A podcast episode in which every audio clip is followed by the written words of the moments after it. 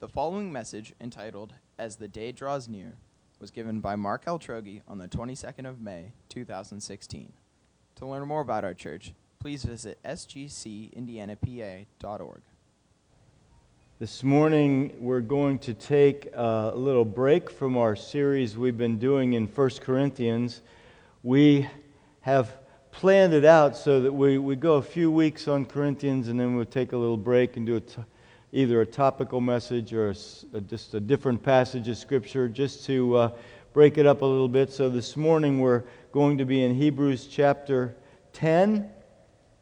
Also, next Sunday, we will be having a message on baptism since we're going to have a baptism. So, and then we'll get back into our series on 1 Corinthians. So, thanks for being here. Just wanted to explain that in case you're wondering if this was going to be a message on 1 Corinthians and why we're in Hebrews 10 all of a sudden. So, Hebrews 10, this morning's message is called As the Day Draws Near.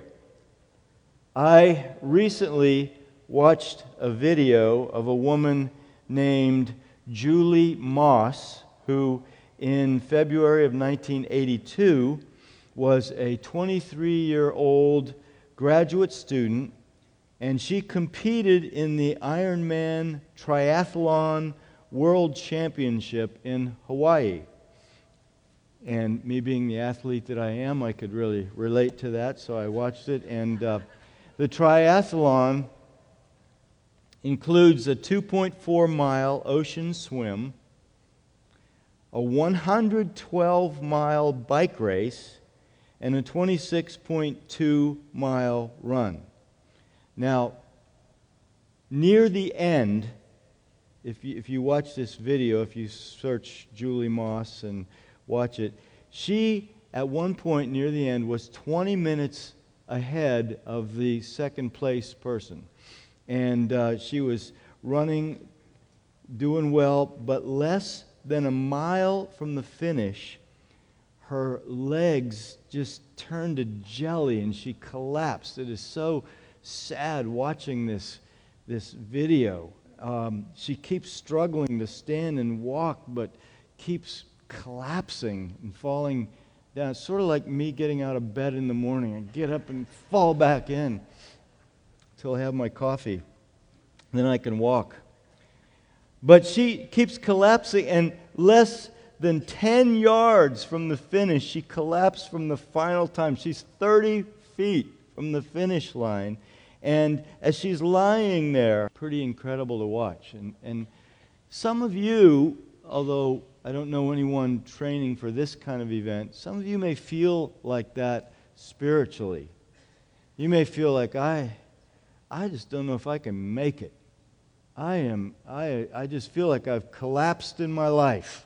I've collapsed in my life spiritually. Or maybe I'm just so tired. I'm just so tired of this. I just, I just want to quit. Have you ever felt like you might not make it? Ever felt like giving up? I know at times I felt like David when he said, Oh, that I could sprout wings and fly off to the mountain. You know, I, there have been times in my life I've just felt like I, I would just like to just leave and go to another town and change my name and start over. Ever felt like that? Well, each of us we, will have, every one of us will face things in our lives and at times in our Christian life where we will just feel like giving up. But we have a race to finish. We're,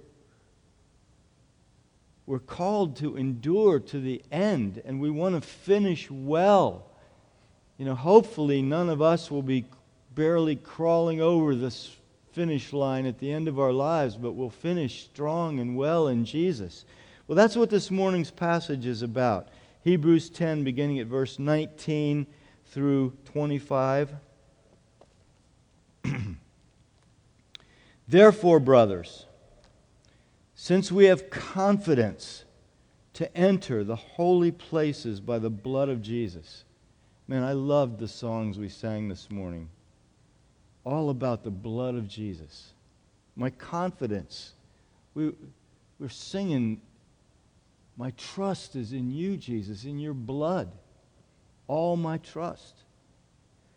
Therefore, brothers, since we have confidence to enter the holy places by the blood of Jesus, by the new and living way that he opened for us through the curtain, that is, through his flesh, and since we have a great priest over the house of God, let us draw near with, with a true heart in full assurance of faith, with our hearts sprinkled clean from an evil conscience and our bodies washed with pure water.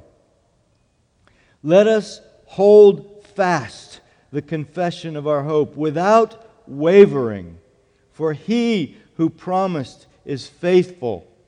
And let us consider how to stir up one another to love and good works, not neglecting to meet together, as is the habit of some, but encouraging one another, and all the more as you see the day drawing near. Let's pray. Lord Jesus, we ask for your help this morning to look at your word. Please, Holy Spirit, we ask that you would illumine our minds, illumine your word, shine your light upon it, and help us to understand it. Help us to be moved by it Help us to do it. Help us to love your word. Lord, we ask that your word would become the delight of our hearts more and more.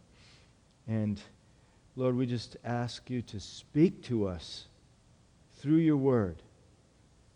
That the God of heaven, the creator of the universe, would speak to us through your word. And we thank you for your word, Lord, that you do speak to us. In Jesus' name, help us, Lord.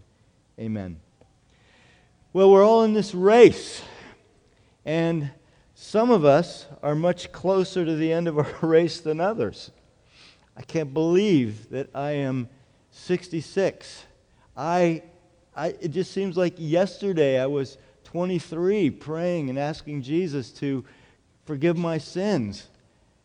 So we're, we're nearer, many of us are much nearer to the end of our race. And we just read that the day is drawing near. Now, the day is the day of Christ's return.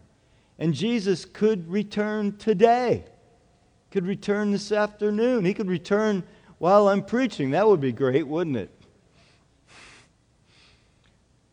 But it's much closer. The day of Jesus' return is much closer than it was 2,000 years ago. Much closer. And whether we die before Christ returns or if we're alive, God wants us to endure to the end.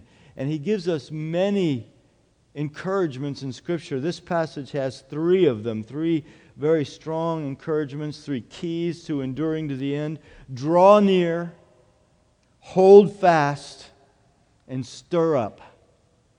Draw near, hold fast, and stir up one another. And we're, we're going to look at these these are keys to enduring, keys to making it to the end of our race. So, first of all, draw near.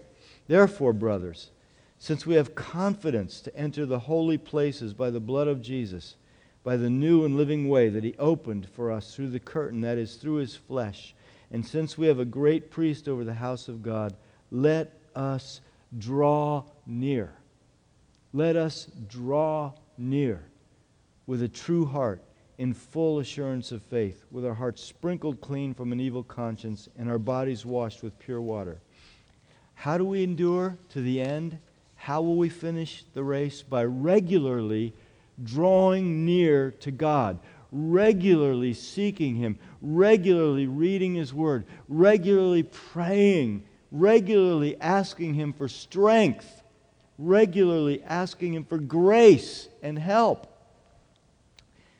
Psalm 46 1 says, God is our refuge and strength, a very present help in trouble. I love this verse. God is just waiting to help us. He is a very present help. Not just a present help in trouble, a very present help in trouble. He's right here. But so often, if you're like me, we fail to ask God for help. We just start doing things on our own. So often, you know, we're like a little kid trying to lift a giant weight, and his father keeps saying, Hey, let me help you with that. And we keep saying, No, no, I got it. I got it. I can do this. How many times we try to handle things on our own when we could come to the one who is the source of all power and might and strength? You know, we're not going to make it to the end in our own strength. If you think you can get through this life as a believer in Jesus in your own strength, you are crazy. You will not make it.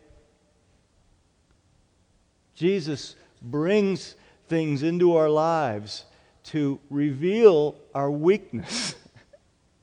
so many things at, at times happen in my life, and I, I think, Lord, why is this happening to me?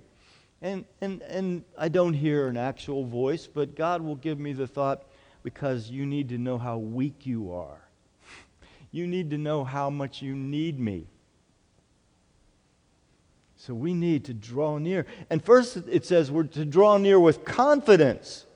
We're not to draw near thinking, I don't know if God's going to help me or not. No, we're to draw near with confidence. First of all, confidence in Christ's sacrifice. Therefore, brothers, Hebrews 10:19. Therefore, brothers, since we have confidence to enter the holy places by the blood of Jesus, by the new and living way that he opened for us through the curtain, that is, through his flesh. See, if we didn't have the blood of Jesus, we could have no confidence to come before the Holy of Holies, to come before the one that the Bible says our God is a consuming fire. Our God will not tolerate sin in his presence. How do we have confidence that, that I won't be wiped out, that I won't be judged, that I won't be condemned? How can I have confidence that, that the Holy One of the Holy of Holies will hear my prayers. How can I have confidence? Because of by the blood of Jesus. The blood of Jesus covers every one of our sins. Jesus never sinned once himself, but he poured out his perfect, holy blood to pay the price to redeem us and cleanse us. And this passage talks about the curtain, the new and living way he opened for us through the curtain that is his flesh. What's that talking about? Well, in the, in the Old Testament, in the tabernacle, in the temple, there was a curtain that separated the Holy of Holies from the rest of the temple. And in the day that Jesus lived, the temple in Jerusalem had a huge, heavy curtain that separated the Holy of Holies. And only the high priest, once a year, only once a year could the high priest go behind that curtain. And he had to take blood with him, the blood of an animal that had been sacrificed, as atonement for sins, to be in the presence of the Holy of Holies.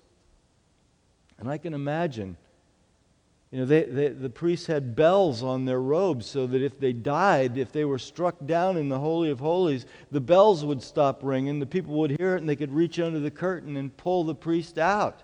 I mean, it must have been a terrifying thing to go into the Holy of Holies. And the only way you could do it was with the blood that covered, was, was at that time a temporary offering that covered the sins of the people.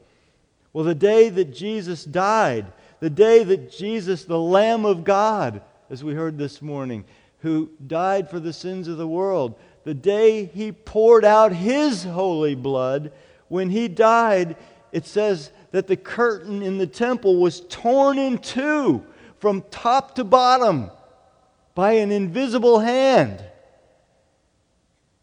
It was torn in two because the blood of Jesus opened the way for us into the Holy of Holies. We can come into the Holy of Holies with confidence that we won't die because the blood of Jesus was shed for our sins. He died so that we don't have to die. What a wonderful thing. We can, all our hope is in the blood of Jesus. That's what, I love that song that we sang this morning. Now, why this fear and unbelief? All my hope is in your blood. All my trust, all my confidence. So we can we come, we draw near, knowing Jesus will listen to us and hear our prayers and not judge us. And also we have confidence in Jesus himself interceding for us. Verse 21 says, And since we have a great priest over the house of God, over God's church, over God's people, we have a great priest. Let us draw near with a true heart, in full assurance of faith, with our hearts sprinkled clean from an evil conscience and our bodies washed with pure water. See, first of all, we have confidence in Jesus' sacrifice of his blood in the past. Jesus didn't have to keep doing it over and over. Once was good enough, once and for all. That's why Jesus on the cross said, It is finished. His work was done, but that, that was in the past. And so we have confidence in his work in the past. But now we have confidence in his intercession for us now as our high priest. As, he is a great priest. He is our great high priest. Our priest is not a human being, merely a human being. Our priest is the King of kings, Lord of lords. And he continually intercedes for us. And so Hebrews 7:25, love this verse, says, "Consequently, he is able to save to the uttermost those who again draw near He's able to save to the utter, uttermost those who draw near to God through him, since he always lives to make intercession for them. Jesus always lives to make intercession. He never takes a break. He never takes his eyes off us. He continually pleads our cause to the Father 24 hours a day, seven days a week Jesus intercedes for us. When we're sleeping at night, Jesus is interceding for us. When we're, when we're taking care of the kids or going to work or working in our yard, Jesus is interceding for us. Whether we're studying or for a final or playing basketball, whatever we are doing, whether we're thinking about Jesus or not, which we, we just can't because we all have lives we're living, we can't possibly think about Jesus nonstop, but He's never taking a break from interceding for us. Right now, He is interceding for you and me by name before the Father. Isn't that good news? Man, what a great high priest we have. That's why we should draw near to Him all the time. And since we have a great, since we have a great, see, these words mean because, since we have a great high priest over the house of God, let us draw near with a true heart, in full assurance of faith, with our hearts sprinkled clean from an evil conscience and our bodies washed with pure water. Because of what Jesus did on the cross, we can draw near with a true heart. Well, what does that mean? Jesus, Jesus said about the Pharisees, they honor God with their lips, but their hearts are far from Him. Because of Jesus, we can come to God sincerely. We're not just playing this. We're, we're not here just singing empty songs. We're not just acting church. We are drawing near to God sincerely because of Jesus. It's not just lip service like those who who in his day were religious leaders but didn't know God. And he wants us to come with full assurance of faith, fully assured that God will accept us and hear our prayers because of Jesus. And we can have our hearts sprinkled clean from an evil conscience and our bodies washed with pure water. Let, let me tell you this. If you don't know this, if, if, you're, if you are struggling with an evil conscience, if your conscience is accusing you, and you have not called upon the name of Jesus, and you have not believed in the one who shed his blood for you, let me tell you this. I tell you this from personal experience. There is nothing better than a clean conscience. Oh, man. When I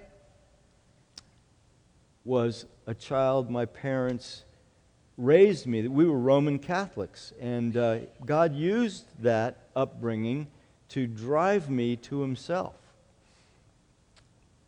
When I was in my early 20s, I began to become so guilt ridden over my sins. And when I finally started to read the Bible, I was becoming even more guilt ridden over my sins. I became so guilt ridden, I started to go to confession every week. Some of you have heard this story. I, I would go every single week to confess my sins, and I became so paranoid that the priest would begin to recognize me.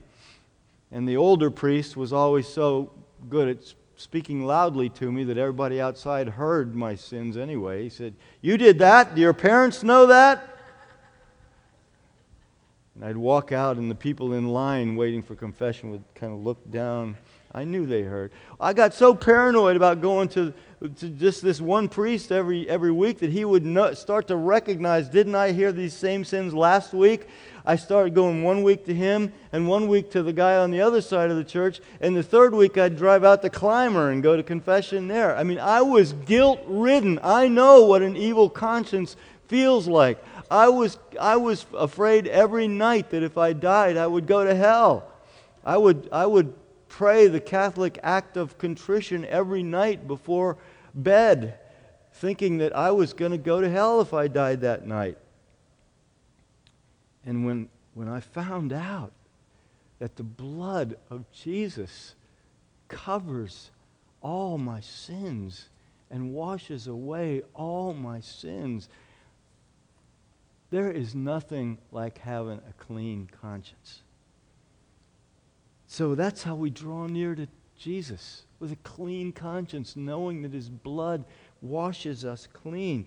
And it says our bodies washed with pure water. What does that mean? Well, it obviously doesn't mean our physical bodies have been washed by Jesus. What this means is that God has washed and cleansed our whole being completely. Not just our souls, but Jesus' blood cleans our whole being, body, mind, and spirit. And so in Ezekiel 36 25, God promised this I will sprinkle clean water on you, and you shall be clean from all your uncleannesses and from all your idols. I will cleanse you. Notice how many times the word clean or some variation of it was there?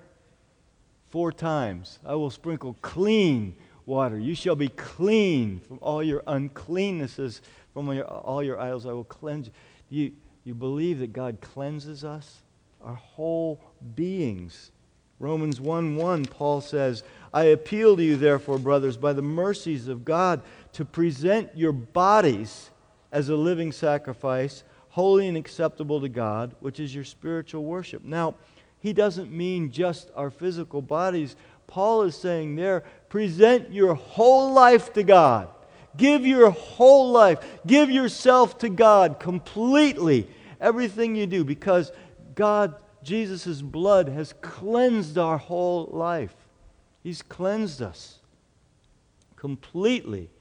So we're to draw near to God with confidence and assurance because the blood of Jesus has so thoroughly cleansed us. Our hearts are sprinkled clean from a guilty conscience, our whole being washed. God has imputed us the righteousness of Christ. God has imputed to us, or He counts to us, the righteousness of Christ, the perfect righteousness of Christ. That's how God sees us in Christ. Oh, I, I I pray, I, I, I, appeal to you, those of you, any of you who have not yet turned to Jesus in faith. He is the only one who can cleanse you. You can turn to Him today. It doesn't require walking down front or an altar call. It just re- all you need to do is turn to Jesus in your heart and say, Jesus, I believe you are God who became a man, died on the cross to pay for my sins, and rose from the dead. Cleanse me, become my Lord, change my life, help me to follow you. That's, that's all you need to do. I believe in you and what you did. And He will wash away your sins. And then you can begin a life of discipleship and following Him and becoming more and more like Him and gaining more, increasing victory over sin every day of your life. Do you think I'm excited about what I'm talking about? This is real. This is real. This is my life. This is our lives. If I didn't have this, if I were even still alive today, I'd be the most depressed person on the face of the earth.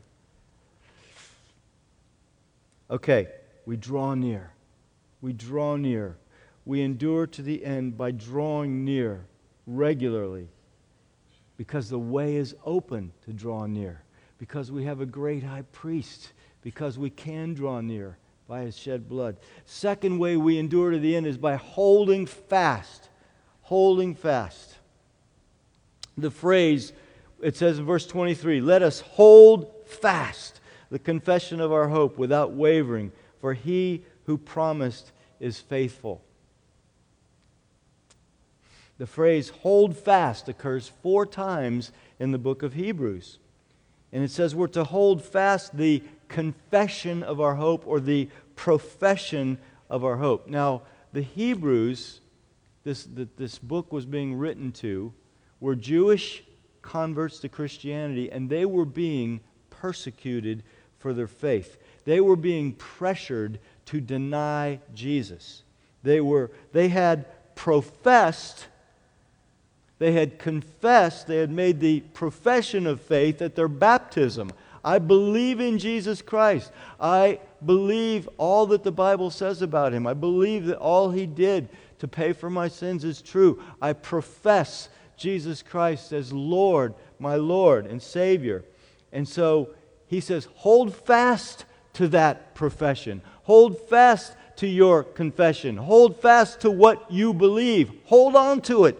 Don't let go of what you believe until the end hold fast to the confession of our hope. See, our religious belief is not just some philosophy of life. Our religious belief, we believe first and foremost in a person. We believe in who God is, who Jesus is, and we believe that in Jesus, in addition to the forgiveness of our sins, that we have an eternal hope. We have eternal life. We will be with Jesus face to face for all eternity in heaven. That is our hope that we hold on to. We have hope that Jesus Christ will do what he said he's going to do. He said, I go to prepare a place for you. He said we would be with him. That's our hope. Now, this hope that we have is a sure and certain hope. It's not, it's not like the kind of hope we have so often in the world, like we don't really know if it's going to happen or not. Like, I hope we can get a new car soon. Or I, I hope our team will win the soccer tournament. You know, that's a kind of hope but it's not a sure and certain hope. We don't know whether we'll get a new car or not. We may even have all the money saved up, and then something happens where we need to get a new roof instead. I don't know. We don't know the things so often we hope for. We hope we're going to win the soccer tournament. We think we've got the better team, but we don't know. You could fall down and break your legs. You don't, you, the bus not, might not make it to Latrobe or wherever the tournament is. You know, so the kind of hope that people have in this world, you know, I, there are things we want, but we aren't sure whether they'll happen or not. But this is not the kind of hope we have as believers.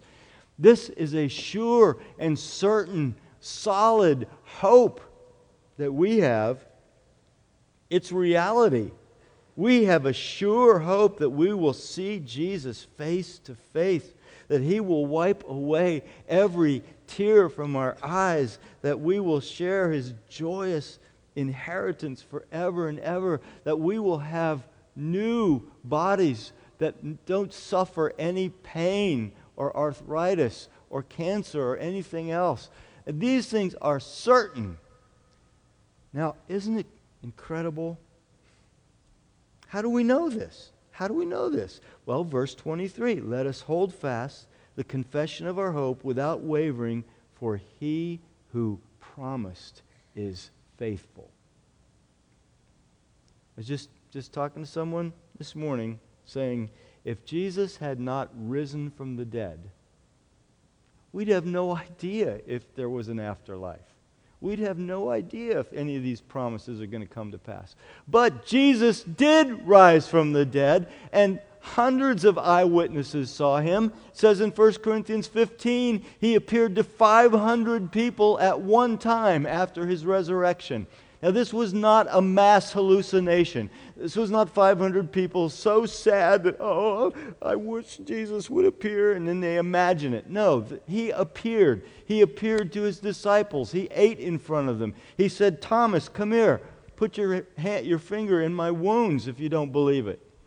Jesus has risen. So we know that everything he said is true. He who promised is faithful of all the people on the face of the earth, believers in Jesus have a sure and certain hope. I hope you have that hope. If you have that hope, in one sense, yeah, horrible things happen. But in one sense, that hope, it doesn't matter what happens here. I have this hope. I'm going to be with Jesus forever. I'm not going to be suffering forever. Why? How do I know this? Because Jesus is faithful. He who promised is faithful. Jesus is not like us. Jesus doesn't forget to keep his word. You ever promised somebody something and then forgot to do it? I, I've done that. It's embarrassing. When I've done it, I say, I hate myself. Why did I forget this? I, had it, I even had it written down on my calendar. When I was a kid, my dad had to travel for work, and at times he'd promise to bring home toys for each of us kids. And I remember a couple of times I couldn't wait for dad to get home. And when he came home, I said, Dad, did you get us toys? And he went, Oh, I forgot. And I think, oh man. But Jesus doesn't forget. Jesus doesn't forget. It, it says in Numbers 23 19, God is not man that he should lie, or a son of man that he should change his mind. Has he said, and will he not do it? Or has he spoken, and will he not fulfill it? God isn't going to say, you know what, boy, you know, I had this really good plan in Jesus, but I think I thought of a better one. No, God doesn't change his mind. God doesn't come up with a promise and then think of a, well, maybe I'll make a better promise later, like, like we might do. No, he's not like that. This is how we hold fast by reminding ourselves that he who promised is faithful. We don't hold fast just by gritting our teeth and toughing it out. No, we draw near, we ask him, we, we, we, we even, at times, I even will just, it's mostly for my sake, but I'll remind God of his promises. I'll remind God of his word. Not that he's forgotten it, I know he hasn't, but it, it's more to build my faith I'll say, Lord, you said this. If I do this, you do this. And so, Lord, I'm, I'm just asking you to do that. You're faithful. You promised. You said, if we do this, you'll do this. Lord, you promised in Psalm 32 8, I will instruct you and teach you in the way you should go. I will counsel you with my eye upon you. So I need your counsel, and you've promised to do that. So please do it. So maybe you're weary. Maybe you're having a hold, hard time holding fast. Maybe you're just weary of problems with your teens or problems in your marriage, or maybe you're just weary with life, or maybe having a hard time at work, or you just, you know, we all go through really hard things at times. And maybe you're in the middle of something right now and you're just saying, I'm so tired. I just don't feel like I can hold fast much more. Well, don't forget, you have a great high priest, and he has promised you life and strength and help and victory and counsel and His presence and His nearness and His power and His love, His steadfast love to you. So hold fast because He is faithful. That's how we finish strong. And then the, then the last way is to stir up. We draw near, we hold fast, and stir up. And so, verse 24 and 25, and let us consider how to stir up one another to love and good works, not neglecting to meet together, as is the habit of some, but encouraging one another, and all the more as you see the day drawing near. A, a teacher named Paul Tripp did a seminar called Your Christian Walk is a Community Project. That's a great title. Your Christian walk is a community project. What a great title. God never intended us to live our Christian life alone. In fact, we can't make it alone. Book of Romans says that we are members one of another. Some are eyes and ears, and some are hands, and some are knees and toes, but we all need each other. Paul says, The eye can't say to the hand, I don't need you. We need one another to endure. Our Christian walk is a community project. There's a book called To End All Wars by a man named Ernest Gordon, who was a British Army officer and he was captured by the Japanese in World War II.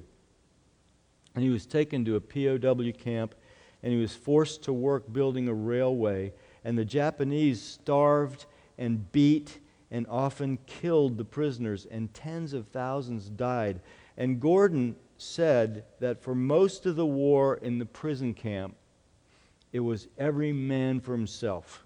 They were so, they were so beaten down, they were living like animals only looking out for themselves. But then he said something happened in the camp that he called the miracle on the River Kwai. And, and this, this is what happened. One day, a Japanese guard discovered a shovel was missing.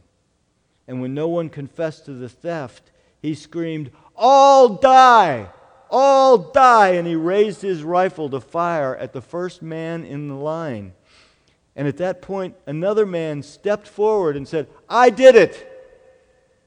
Enraged, the guard lifted his weapon high in the air and brought the rifle butt down on the soldier's skull and killed him. And that evening, when the tools were inventoried again, the work crew discovered a mistake had been made. No shovel was missing. The man who'd been killed had just stepped in and given his life to save the first man in line. And one of the prisoners remembered this verse Greater love has no man than this, that a man lay down his life for his friends. And Gordon says that attitudes in the camp began to shift, and the prisoners began looking out for each other rather than just themselves.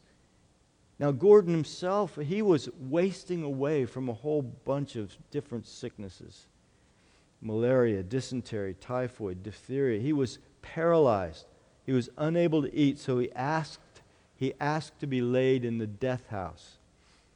But two fellow prisoners came by each day and cared for him, dressing the ulcers on his legs, massaging his atrophied muscles, and he began to put on weight and to his amazement regained partial use of his legs and went on to live write this book and he would not have endured on his own he would not have made it had it not been for the two fellow prisoners who came and helped him and cared for him day after day.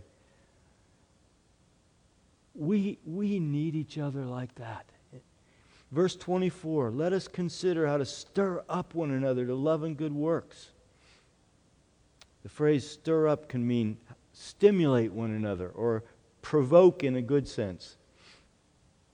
I, I need to find ways to stimulate others to love and good works. And I need to be stimulated myself by others. For example, when we, we meet as a fellowship group, we'll pick fellowship groups up again in the fall, but when, I, when we meet, I'm stimulated by hearing how other people in my group are trusting God or how other people in my fellowship group are serving others. I'm stimulated to love others as I hear how someone else loves others. But as I was thinking about this verse, let us consider how to stir up one another to love and good works. I, I actually got not snared, but I was captivated by the word consider. Let us consider how to stir up one another. And I thought, how, how often do I do that? How often do I actually consider how can I encourage others? How can I stimulate others to good works? And I thought, I, I need to pray about that. Because I, I don't consciously do that the way I think I should. As, as I was studying, I was convicted. I need to think about it. I need to pray, Lord, please show me today how I can maybe encourage somebody else to love and good works. And so I just want to be more deliberate and give it more thought. And I just want to ask you guys to do the same thing. Pray for me, pray for our church, pray for yourself that God will show you how to stimulate because we need one another. I, I need you to stir me up to good works and love. See, we're, we're not designed by God to be self sufficient. And so in verse 25, he says, Not neglecting to meet together, as is the habit of some, but encouraging one another. We need each other.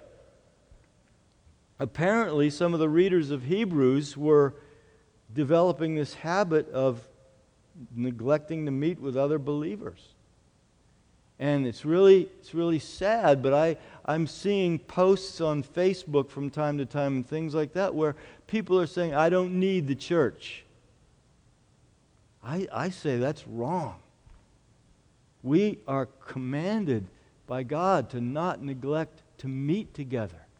Now, that doesn't mean that meeting in fellowship group or meeting in the church building on Sunday is the only way we can do it. I mean, there are Bible studies happening. There are people meeting with other Christians, can have lunch with somebody else, go to breakfast with somebody else. There's lots of ways to meet with someone, but we need one another. You know, you might, you might say, you know, I've been to fellowship group. It doesn't really do much for me. Has, you know, but if you go every time it meets, or as often as you can, they meet twice a month, over the long haul, over years, not only, I believe, will it benefit you, but you benefit others. You know, lots of habits we do, we might not think it's going to do much for us, but if we do them for years, it will. And if you, if you have the attitude, ah, you know, I don't get anything out of meeting with other Christians, change your attitude to this. Don't look so much for what you're going to get out of it. I believe you will. But you should have the attitude of how can I be a blessing to others if I go? How can, what can I do that can encourage others? That's the attitude we should have about meeting together. Because honestly, you know what? Lots of times I don't feel like going to fellowship group. I'm tired at the end of the day. Lots of times I don't feel like meeting with other Christians. I'd rather just relax, do something on my own. But I need to. I need to. I need to stir them up. I need them to stir me up. Because that's part of how we're going to finish this race. We're in this race together. The Christian walk is a community project. The community, the, the Christian race is a community project. And he says, And all the more as you see the day drawing near, meet together, encourage one another, all the more, all the more as you see the day drawing near. When, when Julie Moss began this Iron, Ironman triathlon, she probably felt strong and confident, and I'm, I'm sure she had friends and fa- fans at the beginning of the race saying, Go, Julie! But what's really cool is when she collapses and she keeps trying to get up and walk, she is surrounded by people encouraging her. I, I couldn't hear what they were saying in the video, but I could see them.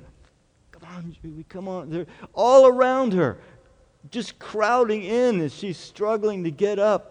And they're encouraging her all the more as that finish line was 30 feet away. Don't quit now. You can do it, Julie. And I just thought, that's the way it is now. Come on, Julie. Only 10 more yards to do.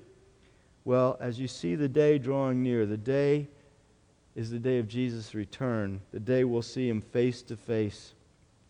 The day when all our persevering and enduring will be over. Won't that be a great day?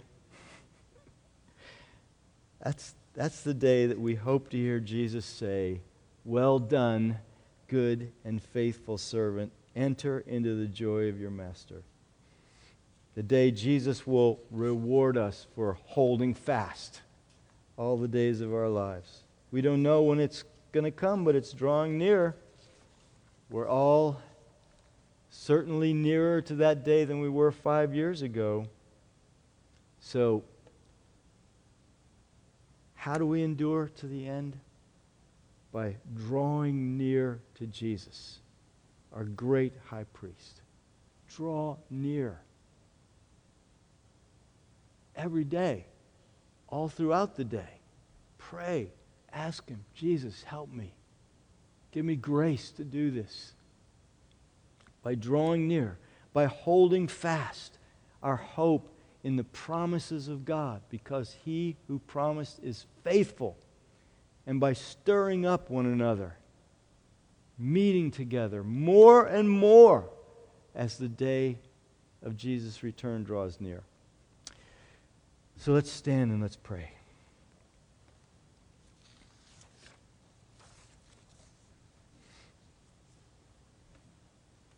Lord Jesus, we draw near right now. We draw near to you through your blood. And we just ask you, Lord, that every single one of us in this room, or every person who hears this message, Lord, that we would all make it to the end and that we would all finish strong. Help us, Lord. We confess we need you. We confess our weakness. We confess that you are the one who will get us there. And Lord, we thank you that you are faithful. We thank you that you are a very present help in trouble.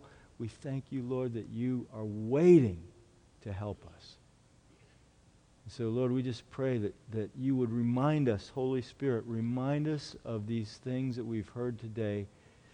As we go through our week, just remind us, Lord, to draw near to you and to, to just give you thanks and praise for all you've done for us. In Jesus' name, amen.